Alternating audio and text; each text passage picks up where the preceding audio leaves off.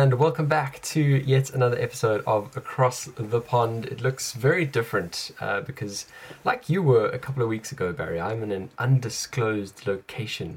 I know we talk like we are some Secret Service spies uh, with these very important... We are, Chad. What do you mean we talk like we are spies? We are spies. Don't give it away. With these really important undisclosed locations. But yeah, it's good to be here. It's good to be here. I'm sorry I'm a little late uh, for those of you who are tuned in live. Uh, but better late than never, right? Indeed, indeed, Chad. I know it's been a crazy couple of days for you, so we'll give you a pass on this one. I know you set up in absolutely record time. For those who don't know, normally mm. Chad takes a long time to get all his equipment ready and tinker with all the bits and pieces, and that's why it sounds and looks so good. But today we're going for a more kind of homegrown acoustic approach here, Chad, without so much the tech. Minimalistic. Barry's been giving me uh, lessons behind the scenes here on, on letting go, letting go on perfectionistic tendencies, production, high production quality, uh, you know, uh, things that kind of maybe hold us back from creating. I mean, I don't have my, my usual, yeah, full-on setup with like all sorts of lights and stuff, but I mean, what do you need, right? You just need you, me, Barry, some great stuff to talk about, and I think we've got a, a great episode ahead of us. Yeah, I'm really looking forward to it. A, a wide mix of stuff. There's lots of variety in tonight's show. And so, Chad, I don't know about you, but I'm keen to get stuck in. Should we get stuck into the week that was? Let's do it. The week that was. So we're starting this one off on a rather somber note. Uh, of course, we are talking about Prince Philip passing away uh, at the age of ninety-nine. Uh Quite, quite a, quite a, a high age number, Barry. Um, you know, a decent, a decent life, uh, certainly. Uh, but, but obviously one that you know the, the country and the world at large are, are mourning. Uh, you know, rightly so. Uh, and you know, for those of you who maybe don't know who Prince Philip is, um, he is of course uh, the Queen's husband and consort, has been for the last sort of seven decades. Um, a man who was born in Corfu, a wonderful sort of Greek island, uh, which I still one day want to go and visit, um, and also has some sort of Denmark heritage. Uh, you know, him and his family were kind of forced to to leave because of a coup uh, at the time. Uh, settled in Paris and sort of managed to work his way into the U K. Uh, ended up going to a naval school, joined the Navy, did, did a lot of good work there. And it was actually, you know, during a escorting a sort of royal assignment uh, that he met uh, the, the Queen-to-be. Obviously at that stage, uh, she was not the Queen. Um, and, you know, of course, got married, did all that kind of good stuff. And, um, you know, they he, he stayed in the Navy at that point, until she got the tragic news of her father's passing, and uh, of course was then you know carried you know you know then had to, to hold the crown, and uh, you know was essentially coronated. So it was only at that stage that um, you know he actually left the Navy, but did a lot of good work, lot, lot of good work there. Uh, you know during during his time. And and of course, you know, throughout the war and all the rest, there, there was a lot of building of that relationship through, through letters uh, throughout the war, a, a trying time, and, and something that I guess none of us can relate to, um, you know, having all of these instant messaging and all sorts of stuff that we have today. Um, and and so, yeah, he's been her consort ever since. Uh, a tragic, tragic passing, Barry. Lots to talk about in terms of his character, a, a much-loved man, as I said, throughout the U K, uh, but certainly throughout the world. And, uh, you know, I, I kind of look at all of our conversations about the crown uh, and, you know, everything I've seen this past week uh, in terms of past clips of him and uh, all of the good stuff that he's, he's accomplished in his life. Uh, it certainly seems to me that his character was portrayed pretty well, uh, and he certainly is a man that will be missed. Yeah, it's one of those things, Chad. It's a little bit strange for me because my only recollection re- recollection of him or any knowledge of him comes from the crown itself. And yeah. So you never quite know like how how accurate some of that is. And it's obviously dramatized and whatnot for, for good T V. And so it has been interesting to kind of see how all as all the tributes have been coming in and all information has been coming in about his life, uh, trying to like re- reconcile that with what we saw in the crown, right? Yep. And like you say, was this man of honor, this man of duty, that all of a sudden got sucked into this royal family and became king almost out of nowhere because of the abdication, and uh, had to like completely change his life. And in The Crown, we see him going through a lot of a lot of anxiety and stress about this new role he has to play. And he did it for decades and decades and decades. And so, yeah, I, I like like you say, I think it's a great innings. ninety-nine is a is a really good uh, place to get to.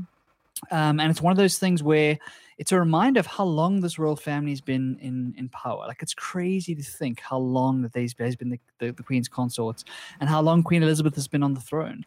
Um, it really has been a a, a long era of, of, of reign, and it'll be interesting to see what happens to the royal family. Of course, we've spoken about some of the drama and yeah. some of the, the theatrics behind the scenes in the last little bit. Um, but a moment to, to look back on his life and to kind of mourn the death of, of Prince Philip.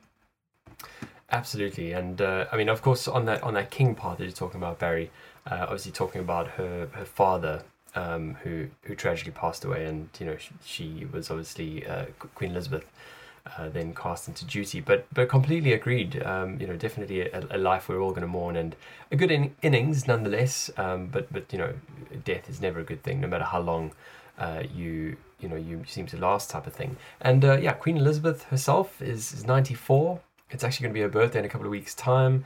Uh, she's going to be turning ninety-five. And Barry, obviously after, after you know, a week of mourning or, or whatever the case is, she, she's back to doing some royal duties. So the the royal family are basically taking two weeks to mourn, but they're going to be doing duties that are sort of related.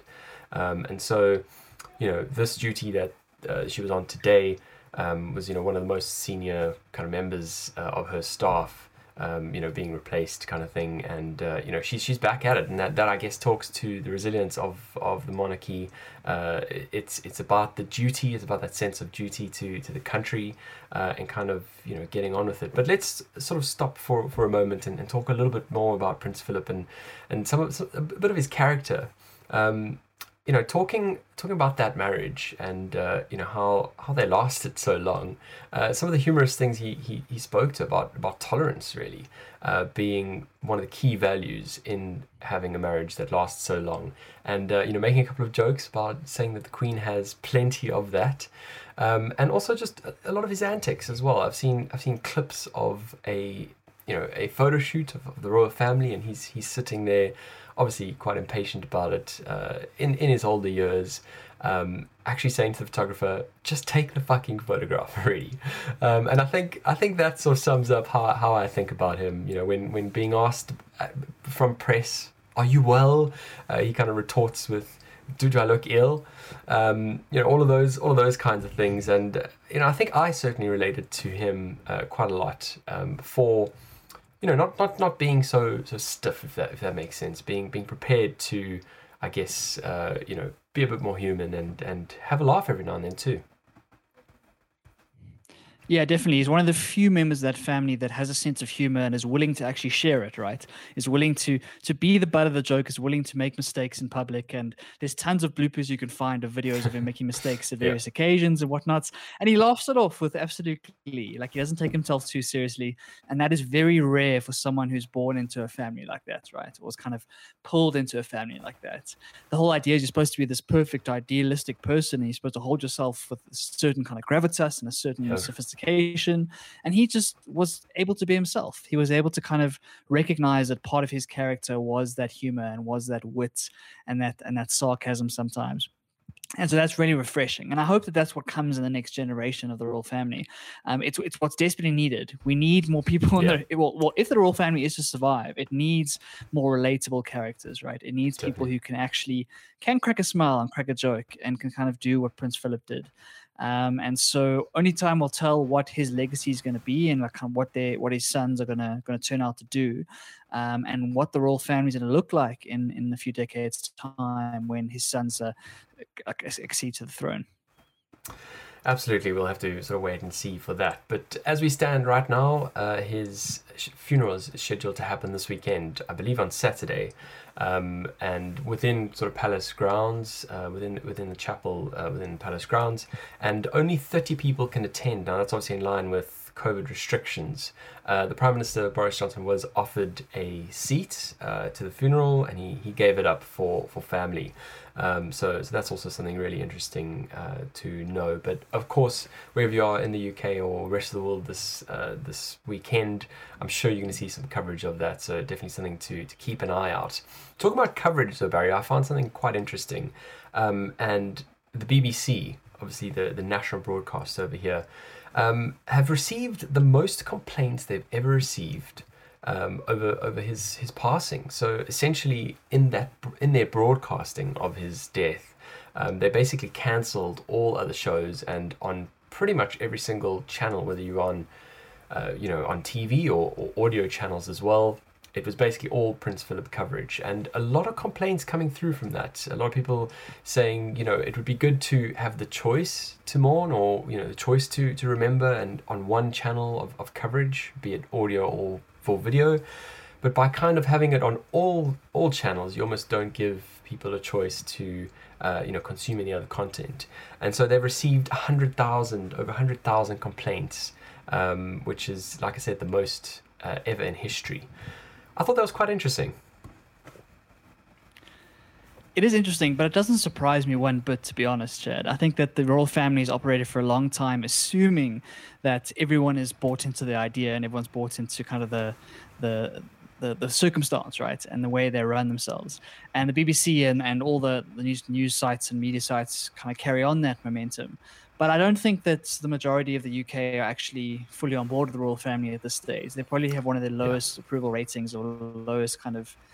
Um, audiences in a long time, and so I can imagine people might get upset if a whole week's programming would be completely dedicated to this man, um, especially in the middle of the controversy around the family itself. Um, and so it is a strange one. I, I think it's obviously tradition that you try and you, you want national mourning, and you want to kind of use whatever platforms you can to mourn the death of of, of the king. Um, but I can imagine why people get upset. And uh, I, for one, I'm glad I'm not the person receiving those phone calls and those emails, Chad. That's for sure. Absolutely. Well, we've seen so many of these complaints coming through over the last bit, uh, and you know, it all does seem to be related to the, the royal family. Of course, I'm talking about the Piers Morgan complaints after the Meghan and Harry interview as well. Um, so yeah, interesting to to, to hear that, and uh, I mean, I certainly will keep an eye out this weekend uh, for the coverage of, of that funeral, and, and as you know, I'm sure it'll be uh, you know quite quite an affair this side, and I'm sure they would have wanted it to be an even bigger affair had, had COVID not been kind of in the way. Um, but but uh, but yeah, Barry, Barry, just talking talking about that, talking about COVID being on the way, all of that kind of stuff.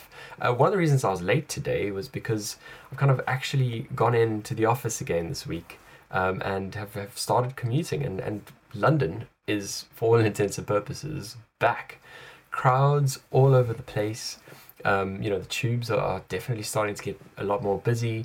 Um, it's it's quite a strange feeling, but you know, typically when I would have been, you know, cursing at crowds of people on a tube station, or you know, kind of you know, to try and get past people, or where when I'm on my way to where I'm going, I'm actually quite happy to, to just be alongside other bits of human life, you know. It must feel really surreal, Chad. Like you said, a couple of weeks ago, you were sitting at home feeling quite down about the whole situation, feeling like locked in a cage in a sense. And now now things are starting to get back to normal. And so I can only imagine what they must feel like. Obviously, here in South Africa, we don't come into contact with that many groups of people because I don't really use public transport and those sorts of things. So I can't quite relate to what you're saying, but I can understand that it must be quite a strange experience. And I, I wonder how long it'll take before it feels normal, Chad, or before, before it kind of fades into the distance and you don't mm. realize that you're breathing on the person in front of you on the tube. I honestly think it'll be only a couple of weeks before we, we get back to uh, hating having everyone all around us. Um, but but yeah, I certainly will let you know as it gets on. I did want to quickly, even before we got started on the week that was, there's something I missed. Uh, and I wanted to say, you know, kind of happy holidays, or uh, best blessings to everyone who's celebrating uh, Ramadan, uh, you know, in this coming month. I know it's a, it's a tricky time of, of fasting um, as well. And so if you have kind of colleagues or, or friends who you know are, are you know, going on uh, Ramadan for this next month, uh, I guess you, you do need to be a bit more uh, courteous and, and understanding uh, with, with energy levels, all that kind of stuff. Um, you know, Barry, one really interesting thing that I wanted to chat about, uh, and obviously, you know, I've only ever experienced this from a South African perspective, um, is is the effect on, on the time difference, obviously being here in the U K. Um, the sun at the moment is rising really early, like earlier than five o'clock in the morning, uh, going down sort of around, I don't know, half past seven, eight, whatever the case is.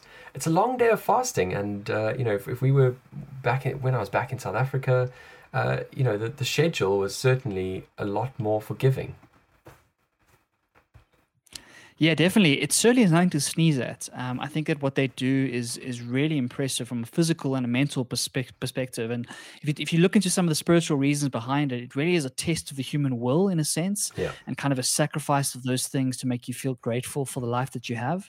And what I found amazing is I, I was watching the cricket today, South Africa playing Pakistan, and obviously, a lot of Pakistani um, players are, are Muslim and were fasting today. But they were out there playing sport in the hot, yeah, Victoria's sun. They were running like crazy on, on, on no food, which is absolutely amazing.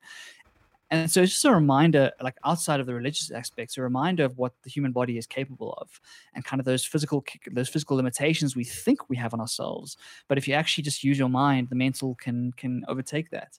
And so I'm I'm in awe of the people who do it. I really do have a lot of respect for everyone who does who does kind of follow the the the, the pieces of Ramadan. And so, yeah, for everyone out there celebrating, we, we're with you in spirit.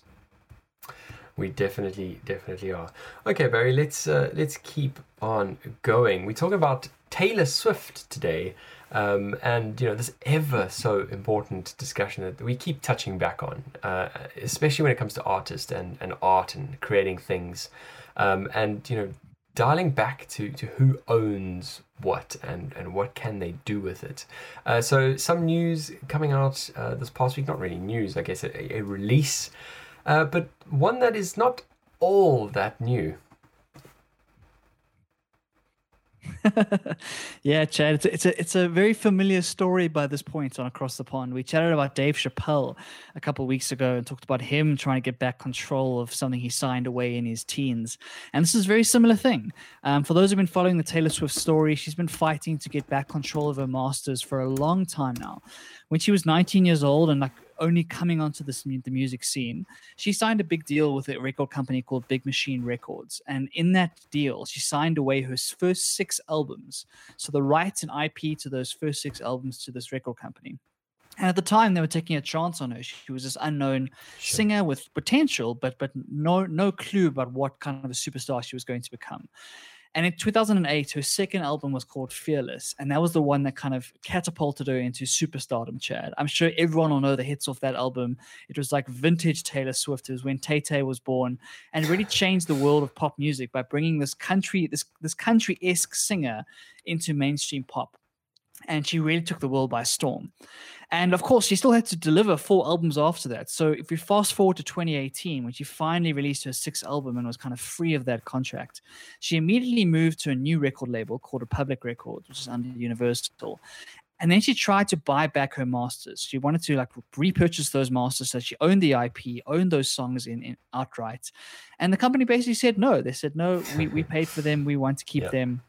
And there was huge drama in that sense because she felt she was entitled to those and didn't really agree with the deal she had signed when she was nineteen years old. Very, very familiar story. Um, and so after that, what happened a few months later, very, very soon after that, um, the company itself was sold to one of Scooter Braun's investment vehicles. Now, Scooter Braun is the producer behind Ariana Grande and Justin Bieber and a whole range of, of, of highly talented musicians. And Swift yeah. was furious about this because she had asked to buy these masters like just a few weeks before that. And they were sold as part of this deal to this new record company. And so she couldn't get a hand on these masters, Chad. She decided to go a different route, which I found quite interesting. She decided to try and devalue those masters entirely by re-recording a whole new version of the album and re-releasing that as what she's called a Fearless-Taylor's version, which is the exact same songs, but sung by a much older and mature Taylor Swift with slightly, slightly different uh, orchestrations and arrangements. And she's now released that for worldwide use. And the reason she was able to do this was because she was a songwriter on all those early songs. So she still has, I, I don't understand the yeah. I P entirely, but she still got a piece of that I P. And so I was able to release these new versions. And it's now asking your fans to, rather than streaming the original album, stream the new one. And that is fascinating to me. It really is fascinating. And I actually read, weirdly enough, Barry, I read through the, this whole um, email newsletter, because I actually did sign up to it as well. We're talking about uh, Ben Thompson and the newsletter Stratechery, which you mentioned to me before on this on this podcast, and, and I, that's why I've signed up. Uh, but seldom to actually go and read through the full thing. And kind of part of how she's been able to do this, I guess, is, is having that element of control, control of the audience. And it's a it's a key distinct kind of change in the music industry all overall, uh, where, you know, previously you you basically had these masters, which were, you know, that was the final product. And, and ultimately, uh, the, the person who was able to control the sales of that uh, was was one in control, and that was normally the, the record label. Uh, whereas now it's kind of more split between uh, actually paying money for music and also controlling attention. Um, and so, you know, for me, the, the fact that she's actually been able to lobby her, her fans um, to, in future, basically switch all of their listening to uh, this new version, which is Taylor's version, and that's very specifically branded on the album cover, um, is is quite remarkable, really. It really, it really is. It really is quite interesting. Um, and, and of course, you know, just be, even being able to do this uh, is something that you wouldn't have been able to do in, in previous decades' time, because of the fact that ultimately, you know, if you had already bought a C D, what were you going to do? Were you going to sell that C D and go and buy Taylor's version again? No, you would, you would have listened to the one that you had. Whereas now, when you're streaming, ultimately, the majority of people are going to be indifferent um, as to, you know, whether they're they're picking one version or the other, obviously with the added incentive of, of loyalty. And, uh, you know, for those who are super fans of Taylor, it certainly isn't too much to ask, uh, you know, when it comes to, to listening, to listening to your favorite track.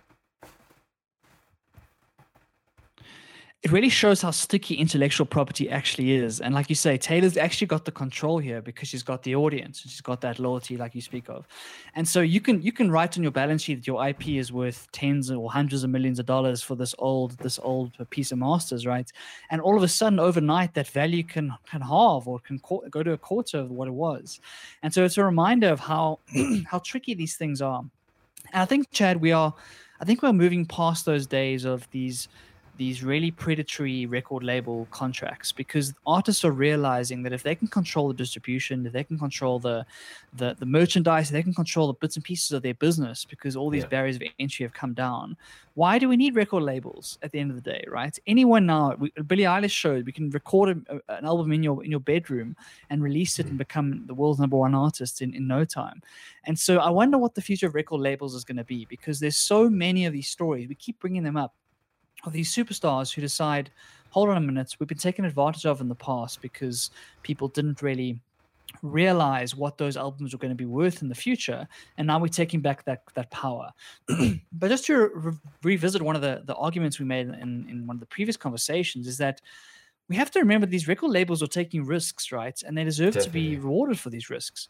For every Taylor Swift that Big Machine Records signed, there's probably one hundred other artists that you don't know the name of because they didn't work out. And they paid the same amount for those masters as well. And so yeah. it's a really difficult decision here as to where does the commercial value lie and who is entitled to what.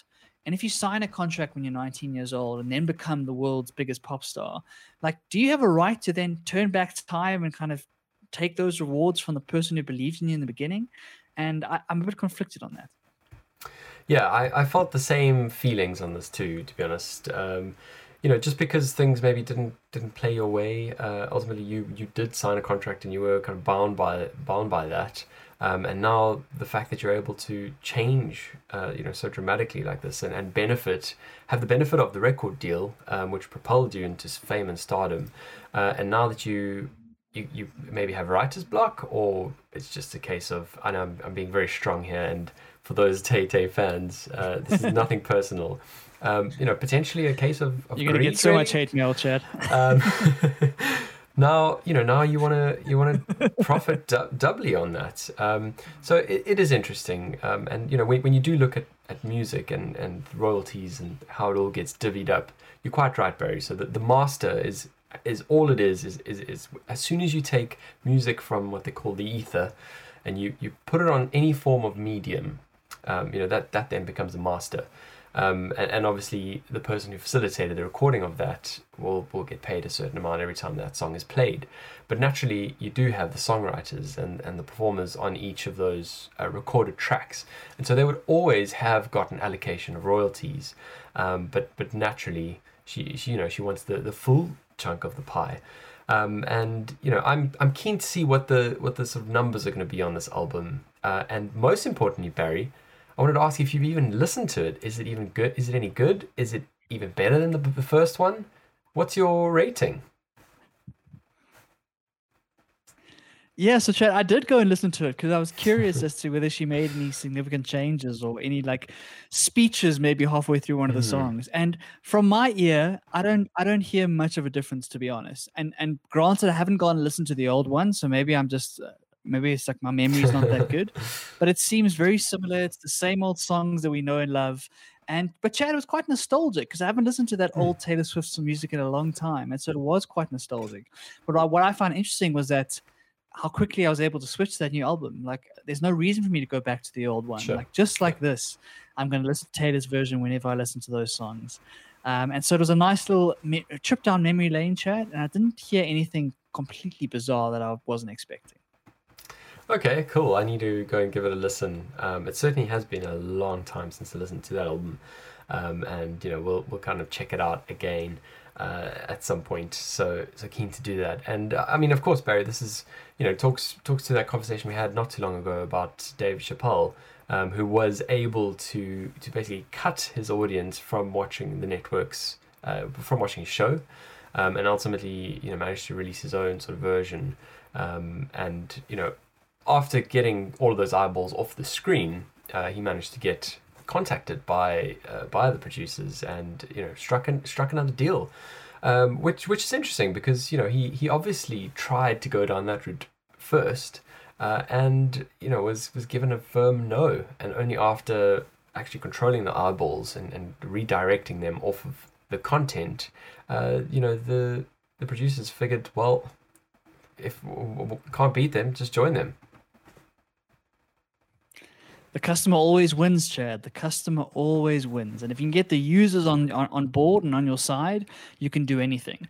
We've seen how Uber has been managed has, has managed to change regulations all around the world when it comes to taxi cab companies just because of the weight and the power of the social pressure to make those Uber rides as convenient as possible. And so this is yet another example of how if you actually control the audience, if you have the customer base and the audience on your side, then contracts don't matter as much as you think they do. Unfortunately, it's one of those things yeah. where you hold the soft power in that relationship.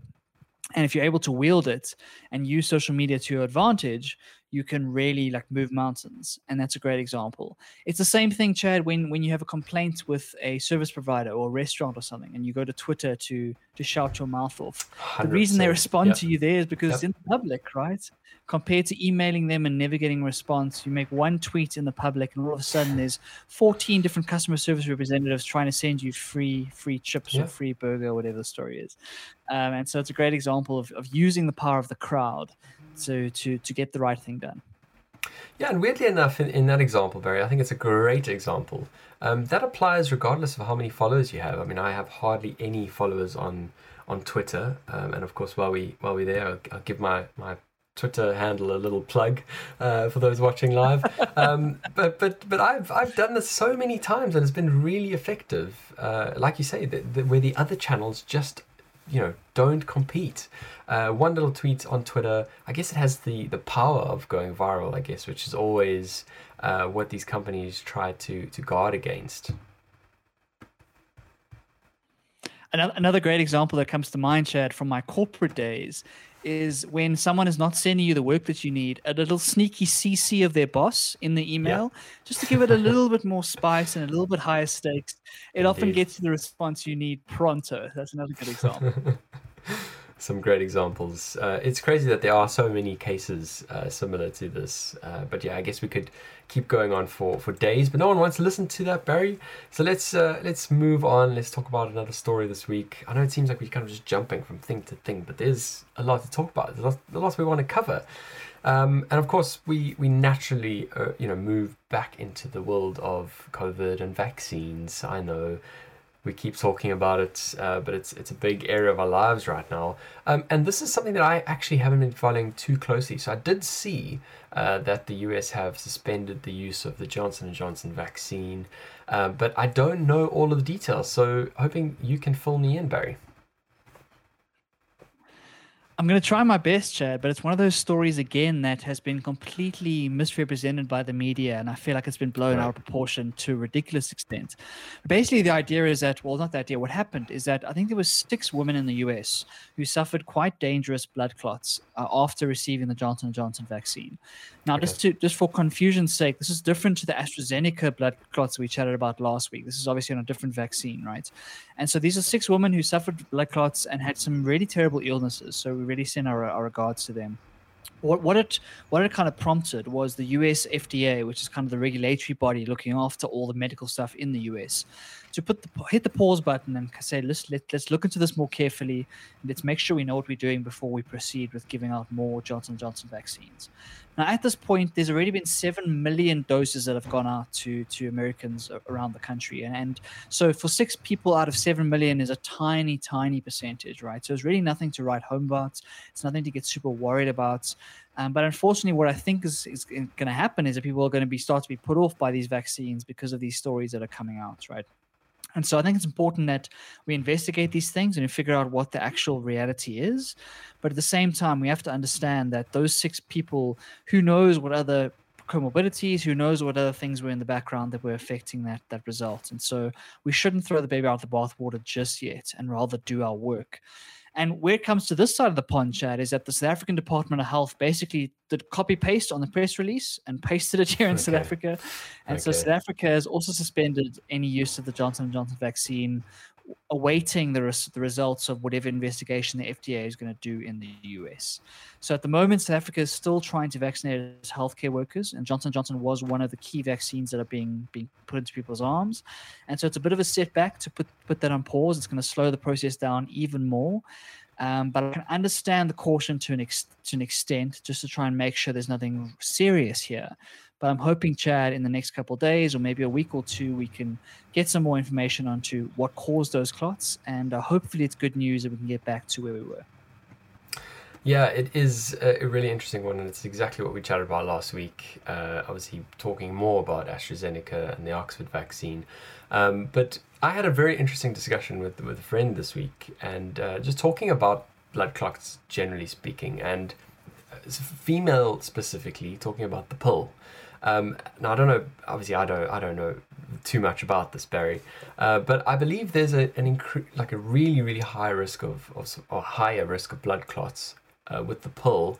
And, uh, you know, people have been happy to roll that out into kind of sixteen-year-old uh, girls going going back in, in into time.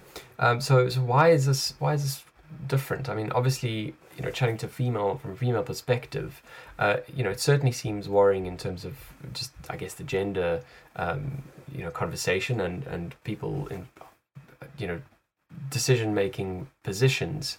Uh, happy to sign that off, uh, you know, for, for the ladies who are taking the pill, uh, but not happy to sign it off on a kind of wider vaccine rollout that's going to be uh, cast to, to both genders. Um, but it certainly is a, an interesting discussion, because here we are talking about a risk Uh, of, of blood clots to, to protect something that, you know, basically causes death. Uh, whereas, of course, on the on the side of the pill, um, it, it's something that, that a lot of ladies take to, you know, prevent birth kind of thing. Uh, and, you know, of course, a whole bunch of other reasons, uh, you know, including sort of hormone regulation and that kind of thing. Uh, but I think it, it is an interesting discussion to have, Barry. Yeah, I think I think so. I think what the what the interesting uh, conversation to have is looking at the probabilities and the numbers here. Like you say, the, the pill causes way more, way, way higher percentage of blood clots than, than any of these vaccines do. And so it's worth keeping that in mind. And like you say, putting that into perspective, like we are so bad as humans as thinking in a statistical way.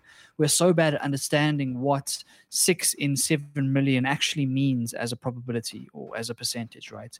And so this is a great example of just kind of rejigging our, our assumptions and our anchor points in our mind to understand that there are a lot of other medicines that have even worse side effects that we are more than happy to take for various reasons.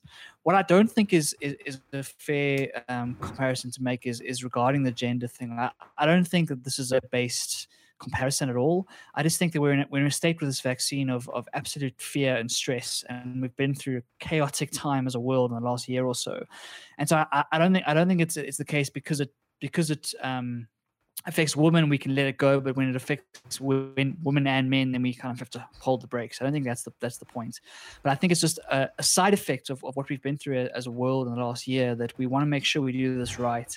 And there there is so much drama and misinformation out there about vaccines that this kind of just feeds those narratives and gives those anti-vaxxers ammunition to then go out and, and, and write headlines and talk about these stories in a very sensationalized way. And so I think it's important to just take a pause when we see a story like this and really wait for the data to come back before we make any sort of rash decision. I don't think that this is anything to worry about at this stage. It's still absolutely minuscule numbers. And as we've said, compared to some other medicines that we take on a regular basis, it really is nothing to worry about. And so I think it's important for everyone not to get carried away with headlines and not to kind of run around in their WhatsApp groups screaming, the sky is falling, the sky is falling. I think some patience here is important. Let's do the investigation. Let's figure out exactly what's going on, and then we can make a decision from there. The lucky thing is we've got tons of different vaccines that are in production. Of course, Johnson and Johnson and AstraZeneca are not the only ones that are in production. And so hopefully we can find a way to kind of get around this and kind of figure out what's going on with those blood clots. But hopefully they are just kind of anomalies, and we can get back to vaccinating as quickly as possible so we can get the world back on its feet. Let's hope. Um, I think that, that plea for kind of normality and calm and, and all that kind of stuff, uh, rather than spreading misinformation, is a good way to, to tackle it until we have more info, uh, which will come in due course. I, I think we just need to be a little bit more patient. Obviously, these things are very new. Um, and, you know, it's only when this sample or this population of people who have received them grows big enough uh, that we can actually start tracking Um, you know, all of these kind of trends and and figuring out these anomalies. So I think that plea is, is a good one to have, Barry. And uh, yeah, do your part, do your part in not spreading uh, misinformation. Uh, I, I just had to be the, the devil's advocate in, uh, you know, suggesting a little a little uh, conspiracy theory there, Barry. Um, so we, we're gonna we're gonna keep on the somber note that we started off with uh, at the beginning of the episode. Uh, and this is rather rather unfortunate because, you know, we had quite a, uh, you know, really distressing conversation however many months ago. It's kind of approaching on a year, Barry, I don't even know, um, when, you know, when George Floyd was murdered. Uh, and basically we, we kind of at the same point now this week uh, with a, a guy by the name of uh, Daunte Wright, um, who was also killed in, in Minnesota. And to be honest, it's not a, it's not a story I've been following awfully closely. I've, I've kind of been under a rock this past week. Um, but I, I did catch up a little bit on, on my way back uh, this evening, and just watching that kind of one minute clip, um, which, which really lets you always, as the viewer, kind of decide on where you stand on this. Um, and, you know, lots of commentary coming through from from everyone, uh, you know, in the in the public eye, uh, you know, talking about how, how kind of ridiculous this is. Um, ultimately, a guy gets pulled over. Um, I think it was a, a warrant uh, that, that had been outstanding or, or something like that. Um, he, he then gets asked to kind of get out of his vehicle um, and is in the process of, of actually being arrested. Um, and, you know, at that point of the video, he, he kind of seems to, to break away or seems to try and, you know, like fled the scene, you know, flee the scene kind of thing. Um, and it's at that point that you hear uh, the, the female police officer screaming, "I will taser you, I will taser you." Um, and so you, you see him kind of rush back into his car and almost get ready to, to drive off. And she fires uh, this, this weapon that is in her hand. Um, you know, obviously, having said "I will taser you" infers she thought it was a taser, uh, but it turned out to be a gun, and she actually shot him, and uh, he is now dead, unfortunately. Um, that that police officer has been uh, she has resigned, as well as the police chief. Um, but it's this continuing conversation, Barry, that uh, is really quite devastating to to keep talking about, the pol- police brutality uh, specifically. Uh, and one of the, the most important details I missed uh, is that, you know, Daunte Wright was a uh, a black man. Yeah, Chad, it, it's a story I haven't been following that closely, unfortunately. And so I'm kind of I'm running off some of the stories that I've read in the paper and, like you say, well, how you've laid it out now. But it's a it's a really terrifying and tragic story of absolute gross negligence if it's if it if it's played out exactly in the way you just you just mm. laid out, right? Um, and, and unfortunately, the the P R and kind of the optics of this look really bad, because we've talked a lot about police brutality on the black community in America, and it's yet another video that kind of comes out and reinforces that that idea and that narrative, right? And injects more and more fear into these interactions between black black people and, and, and the cops in America. Um, every single one of these videos you see, you start to worry about your own safety in your own cities around around the country, right? And it, it's a it's a horrible indictment of of what a police service is supposed to be. Um, these people are supposed to be highly trained. They're supposed to be able to handle high stakes situations. They they really shouldn't be making mistakes like this at all. And uh, of course, there's gonna be lots of conspiracies that come around with this as to whether it was a mistake or not, and all of that chaos that's gonna come with it. But again, it opens up this wound that we've been trying to heal, Chad. It kind of pours salt in it once again and brings it to the forefront of the zeitgeist. Yeah. And so as a society, we have to keep dealing with this. We have to figure out, like, how do we do this better? And and how do we train policemen better? How do we kind of get rid of some of this nastiness?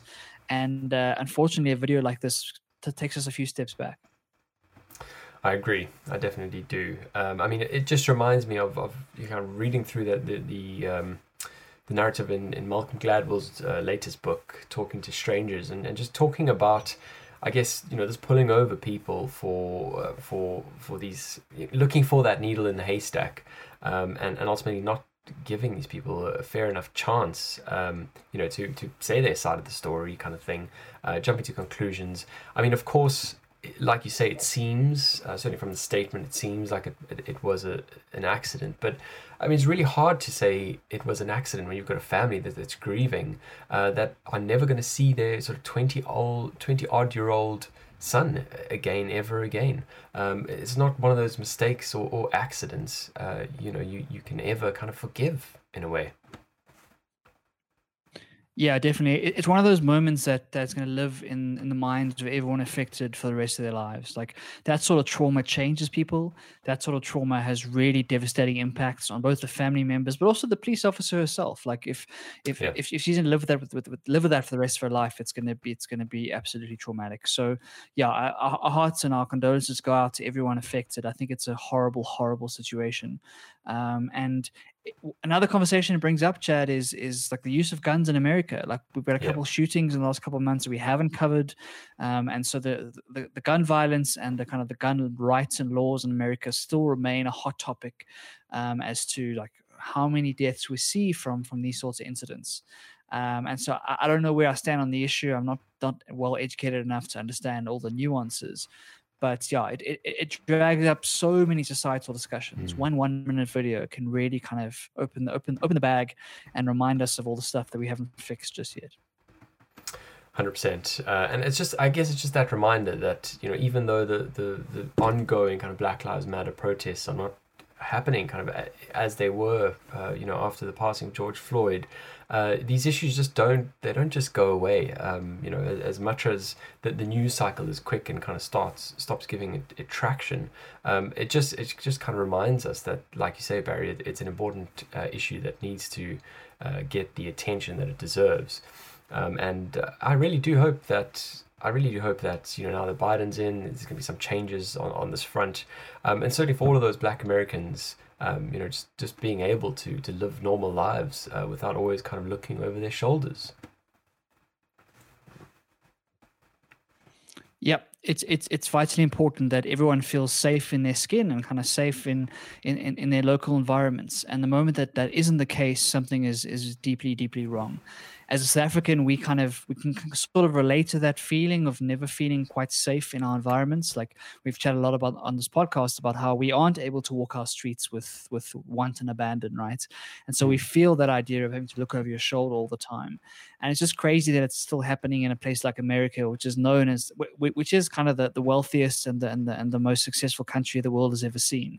And so it really is a damning indictment that that's still the case. And when it's racially motivated, it makes it even uglier. And so here's the hoping that we can keep making progress, that we keep talking about these issues, that we keep kind of bringing it up when needed, um, because this is the sort of social progress that is desperately, desperately needed to bring everyone onto an equal footing. Absolutely. Well, we'll just keep keep kind of extending that progress further to, to the right, Barry, until that bar eventually gets filled up, uh, and and everyone gets to live the lives that they deserve to live, really. Um, so yeah, we'll, we'll we'll keep on it. Well, let's then move on, Barry, to our next segment.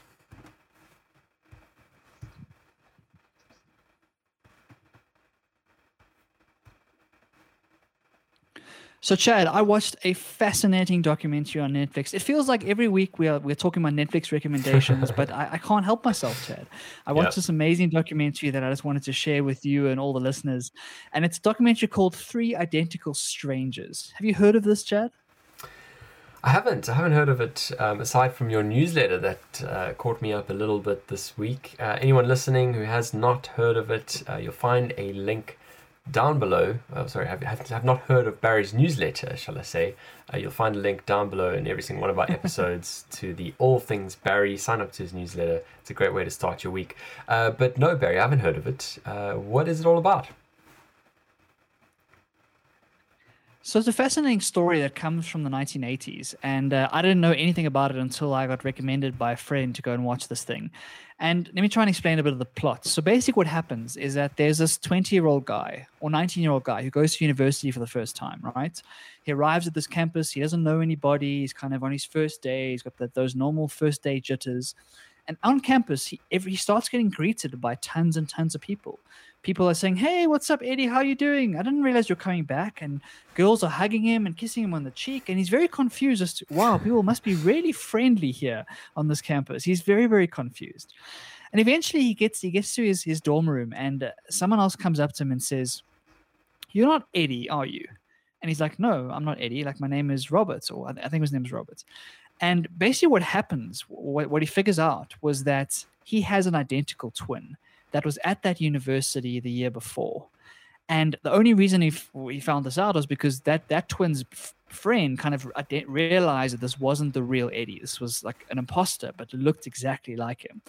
And so they set up this meeting where these two identical twins meet for the very first time. And it's this crazy moment where after twenty years um, of not knowing they had a brother, of being adopted as a kid and kind of thinking they were just abandoned by their parents, to realize that they've got an identical brother. And when they see each other for the first time, and it's basically like a carbon copy of, of they look exactly the same. It's this crazy moment of of of like absolute chaos. Like, oh my word, I've got this identical brother. This becomes like a national story. It gets covered by the press. They go on T V shows together. It becomes this whole big deal. And then the, then the story cuts to another part of the country where someone, where another guy is reading the newspaper and has this moment of looking in the newspaper and seeing two versions of himself. And oh, they wow. find out that there's a third identical triplet who looks no exactly ways. the same, and again has not met these guys. Catapults the story into another stratosphere, because then the three of them meet and are absolutely flabbergasted by the fact that they are these three identical triplets that were separated at birth. And at that point, the documentary, it's very much like a very feel-good story, Chad. It's this idea of how these three people have found each other in this crazy, crazy world. Um, and this is before social media, before Facebook, before any of that stuff. So it really was a very strange occurrence to find these sorts of things out. As they start to dig into what the reasons for them being separated at birth are, they find out there's a rather dark under, underbelly to the story. Okay. And the truth of the matter is that they were parts, they were unwilling participants in a, a study um, looking at separated twins. So what happened was there was this thing called the twin study where they wanted where they wanted to test the, the, the age-old question of nature versus nurture, like how much your character and your personality and your life success comes from what the genes that you inherit and how much of it comes from the upbringing that you kind of go through. And so they go, th- they figure out that they were part of the study, and not only them, but there were nineteen other sets of twins no who ways. were part of the study unwillingly, and were kind of separated at birth from the same adoption agency and seeded into different families, and then were tracked over their whole lives. And it's just the most amazing story, talking about this incredible opportunity of meeting their identical brothers for the very first time, and in this crazy ethical discussion about how the hell did these researchers kind of get away with this? How were they able to separate these brothers at, as, as a, at a young age and kind of get, get away with this? And the study has never been published. All the results okay. are held under lock and key. The researchers have disappeared. It, it's very, very kind of all over the place. But this documentary has started to resurface some of this drama. Um, and Chad, I just found it a fascinating human story. Really, really crazy. It really does sound fascinating. I mean, I, I didn't even know you could get identical triplets. I've only ever heard of identical twins. I mean, they can't be that common, Barry. No, I don't think so. I don't think so. I, I think they are very, very rare.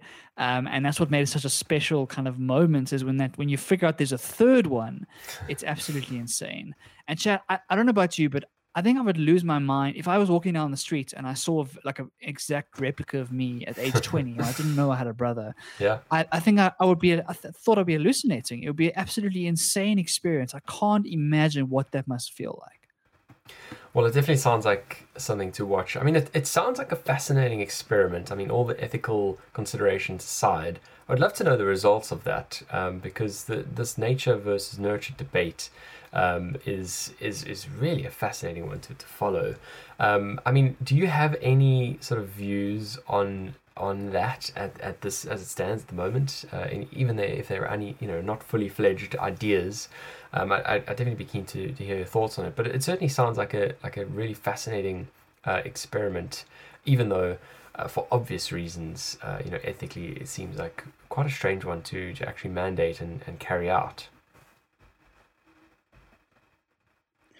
Yeah, it's really hard to say, Chad. It's one of those experiments that are almost impossible to kind of pull off, because there are a gazillion different variables that play into it, and it's very hard to isolate nature versus nurture in in its entirety, because no matter how you look at it, there are so many other variables to control for, and humans are so unique that it's difficult to spot any any relevant patterns. And so, based on the documentary, they kind of they kind of say they don't say very much. They almost say there's a mix of both. So I think it's very key that that it is nature and nurture. It isn't like one or the other. Um, some of, most a lot of our personality does come from our parents and does come from the genes that we inherit, but a lot of it does, also comes from from the kind of life that we live. And so I think it's an interrelated mix of both. I don't think it's academically honest to to kind of say either way that there's there's some definitive answer, because it just, it, yeah. it just isn't, right?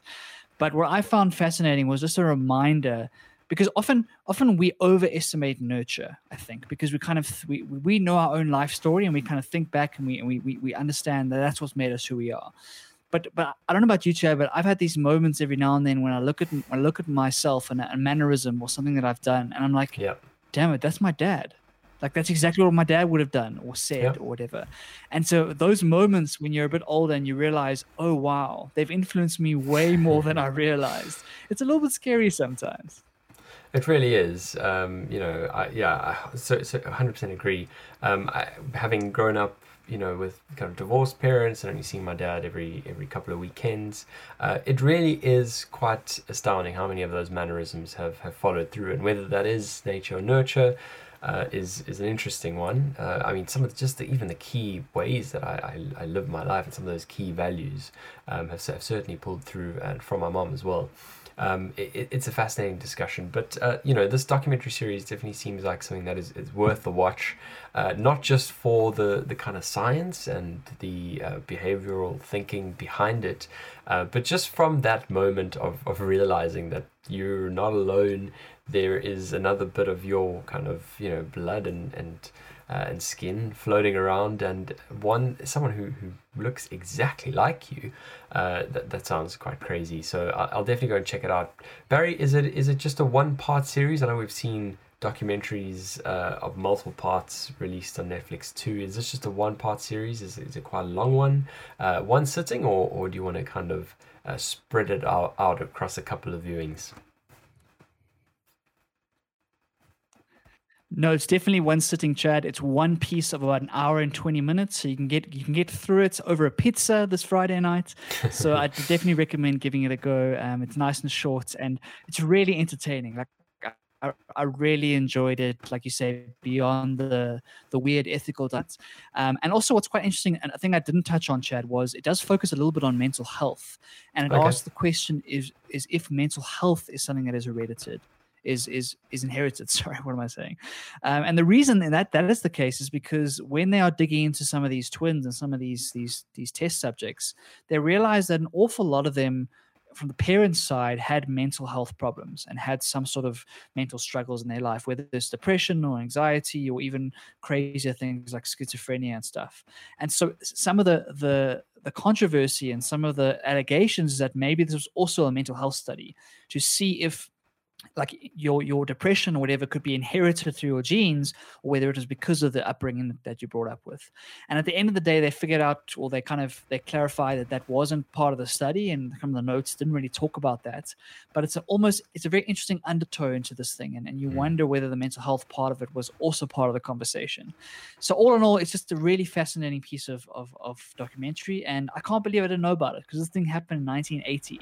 I'm sure you saw the the big hair in those photos. It really happened a while ago, and so it's crazy to think it's only coming to light now. Yeah, crazy. And that all that footage is is intact. You know how much I appreciate that kind of thing, Barry. uh I mean, kind of just thinking about the the Michael Jordan, the Last Dance series, and looking back at all that old footage, all unpreserved. um I certainly certainly do appreciate it quite a lot. There's another documentary that I've been meaning to watch on Netflix uh, that I think we'll talk about at some stage, but I haven't just yet. But I guess why not give it a bit of a tease for when we do eventually talk about it, because all of my friends are telling me to watch it. Um, is called Seaspiracy, and I'm sure you've you've you kind of expected that to come out of my mouth. Um, have you watched it? I mean, I don't want to go too much into it, because I think we will certainly cover it in another episode uh, once we are both up to speed. Uh, but I'm sure you've heard a couple of things if you haven't watched it. I haven't watched it yet, Chad, but I've heard lots about it. It's on my list. But I, I for one, Chad, I'm just, I'm flabbergasted that they didn't call it conspiracy. That That is just an absolute uh, slam dunk that they missed out yeah. on. And I'm absolutely devastated that they called it Seaspiracy instead of conspiracy. Come on.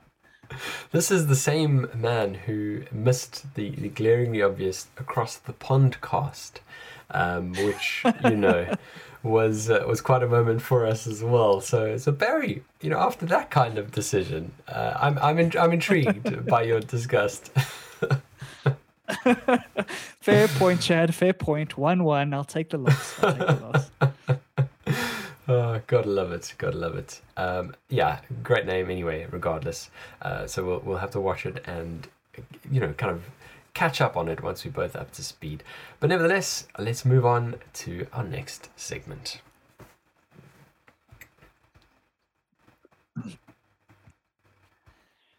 Chad, I don't know if you remember that, that one moment, that one podcast where your mind was absolutely blown apart when I was discussing uh, Elon Musk's company Neuralink, where they were putting yes. these these chips into our brains, Chad, to, to, to measure our neural activity and to control our neural activity in some way. And we chatted about it at length at that stage. We chatted about how they were doing it in pigs at this point. And there was a fascinating video released by Neuralink in the last week, Chad, called Monkey Mind Pong. And what okay. the video shows is absolutely bizarre and crazy. And Chad, I think prepare to have your, your mind blown once again. What the video what the video shows, it shows a monkey who has learned to play the game Pong with its brain, okay. with its mind.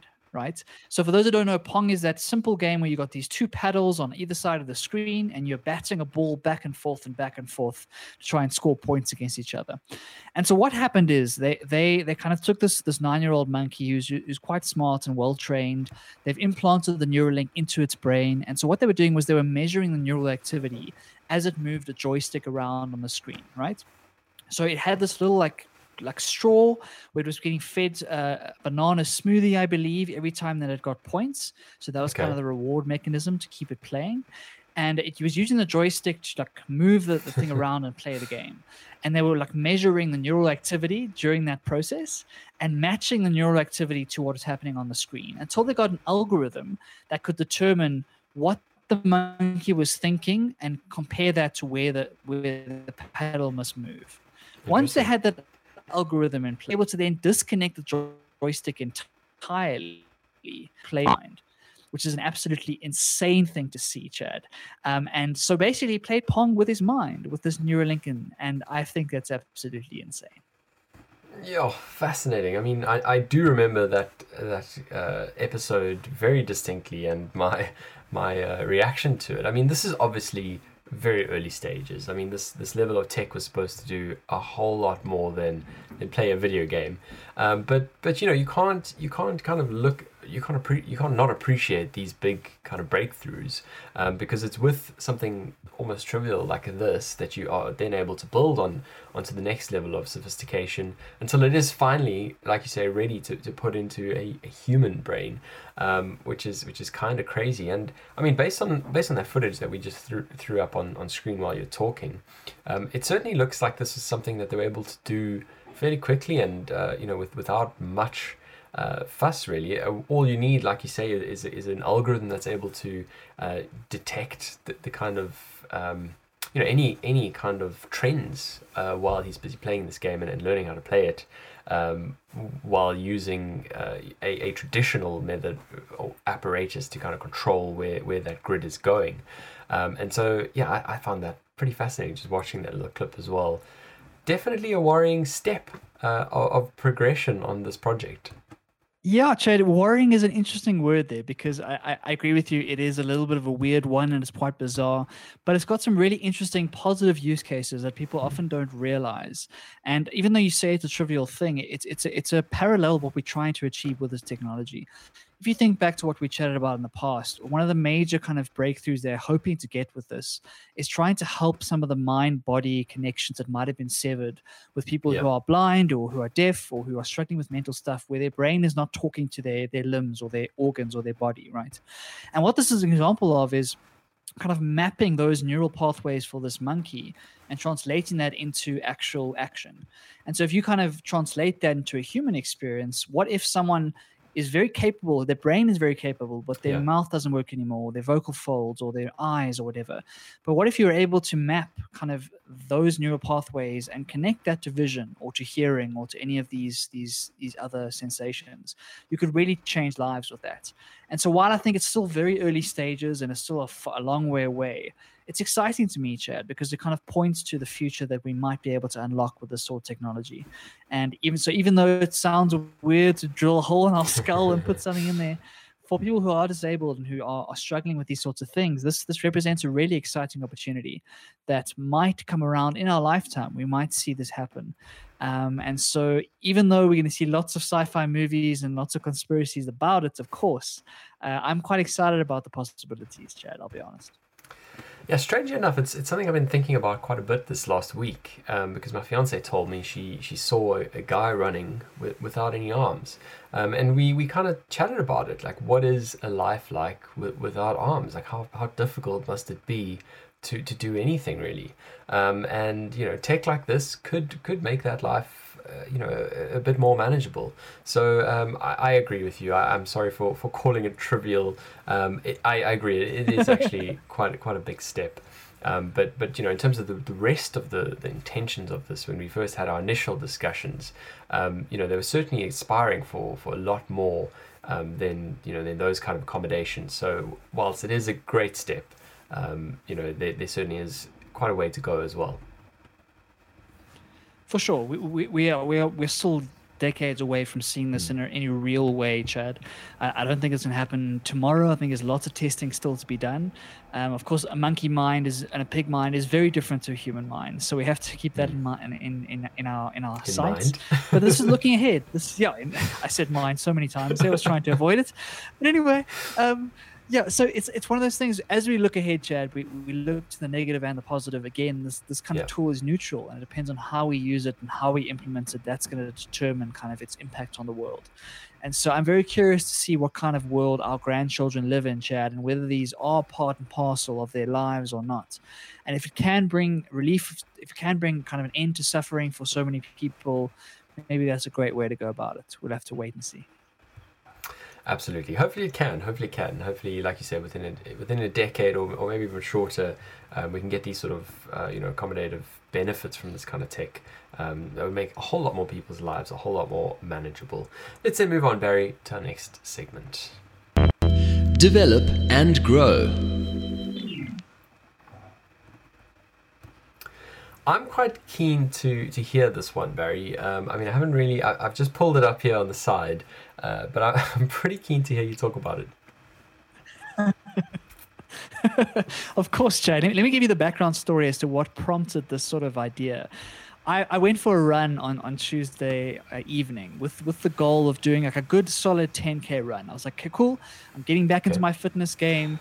Um, like many people, I, I completely wasted away during lockdown, and I put on lots of weight yeah. and I became an absolute couch potato, and I'm on that road to recovery, trying to get back to the person I was before lockdown. Right? You're not alone. And it's a long and tiring road. And even yeah, and even though I've been trying to keep fit, I've been going to hockey and, and, and trying to get back to where I was.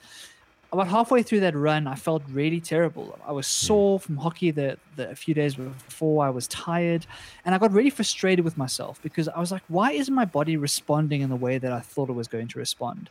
In my in my younger years, Chad, in my early twenties, I could get fit very quickly, and all of a sudden the body would respond and things would come back. But I find as I'm heading towards thirty, things don't happen as quickly as they used to, and fitness is much harder, harder won than it used to be. And so my poor girlfriend had to deal with a very grumpy Barry who was very angry with his own body because it wasn't getting fit fast enough, right? Oh, no. And and and so that's kind of the background to the story, Chad. And so I found this this person in Japan who is an incredible woman. She is ninety years of age, Chad, and she is a fitness trainer in Japan.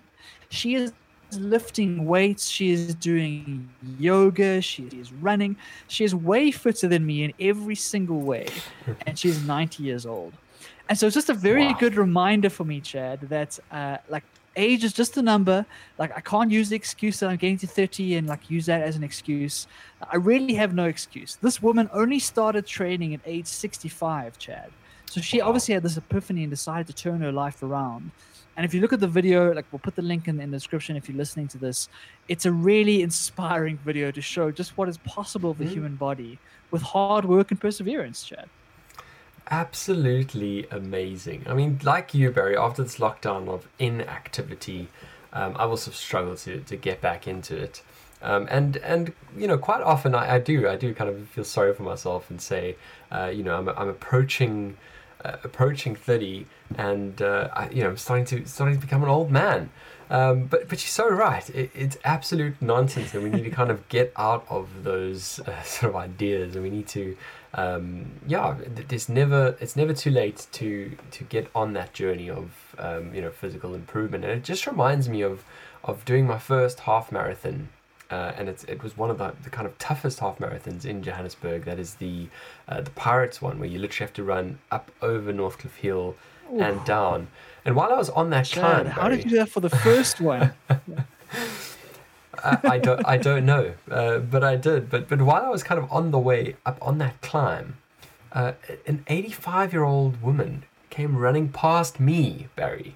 Um, and, and of course, you know, you know, with, with someone with her, of course, but, but, uh, you know, you've, you've got the age written on, on the back of the, the, the t-shirt and all that kind of stuff. And it's just astounding, uh, the kind of ages and the kind of conditioning you can, you can be in if you, uh, if you, if you plan for what we talk, spoke about very early in the podcast, and that is your centenary Olympics. Um, and, and this, this idea rings true again. I mean, it, it brings me back to also, you know, the half Ironman experience that I had, uh, and all of the, the people much older than me flying past me with, with some amazing conditioning. It really is all about how you live your life, the, the kind of dietary choices you make, um, you know, whether you choose to take the stairs or the lift uh, or the escalator, um, all of that, all of that kind of stuff. Every every little bit counts. Uh, and this is a great reminder for anyone who's also feeling like they've accumulated a bit of weight uh, in lockdown and lost some conditioning maybe. That's really never too late uh, to get started. So so thanks, Barry. That That's an important reminder that I think we all needed. Without a doubt, Chad. It, it really spoke to me. It kind of got into my bones after I was swearing at myself running up that hill and like feeling completely out of breath. That it doesn't matter where you start. It doesn't matter what you look like right now. It doesn't matter where you start. All that matters is that you commit to some consistent practice, whether it's running or walking or stretching or whatever you're trying to do, and you do it consistently over time. And something that I'm trying to learn, Chad, is to be patient with myself and mm. not to expect six-pack abs in the first two weeks because that just isn't realistic, and you're going to set yourself up for failure. And so what I am very bad at is being patient enough just to keep doing the reps, keep getting out there, keep consistent, and know that it will come back in time if you keep yep. doing the work. But you can't expect after your third workout to be like, why isn't my body changing? Why isn't my belly going down? Why aren't these things happening, right? Um, it, it really takes time. So for everyone out there who's feeling in the same boat as me and Chad, have patience um, and just keep working, because if this person can do it, if this ninety-year-old Japanese lady can do it, then anyone can. Amazing. Well, uh, what better way to, to end off this episode than uh, an inspiring message just like that, Barry. Uh, thanks for bringing us some Develop and Grow gold as always. Now, this this this episode has been challenging. It's been tough. Um, you know, new location uh, technology has not been playing balls for the first time. F- for those who are listening afterwards, um, basically this this live broadcast was a bit of a nightmare. We ha- it's actually three live broadcasts because it, it cut out so many times, um, but but we managed to get there in the end, Barry, and uh, and I think we had a we had a good episode nevertheless. Uh, you know, it's not always going to be your day, um, but it's, I guess, what you make of it that that counts. Exactly. And so my apologies from my side. I'm, I'm sure it's my Wi-Fi. That's what I think has been the problem. Um, but thanks for bearing with us. If you're listening to this after the fact, hopefully it doesn't sound too disjointed. Um, but anyway, we, we got our ch- Chad. We got another episode in the bag. And that's what matters. Consistency over perfection, Chad. And that's what we have to keep telling ourselves. Absolutely love it. Well, thank you very much for tuning in, whether live or otherwise. Uh, we, we love having you on the show, and we look forward to welcoming you back again, uh, same time, same place, uh, on Across the Pond.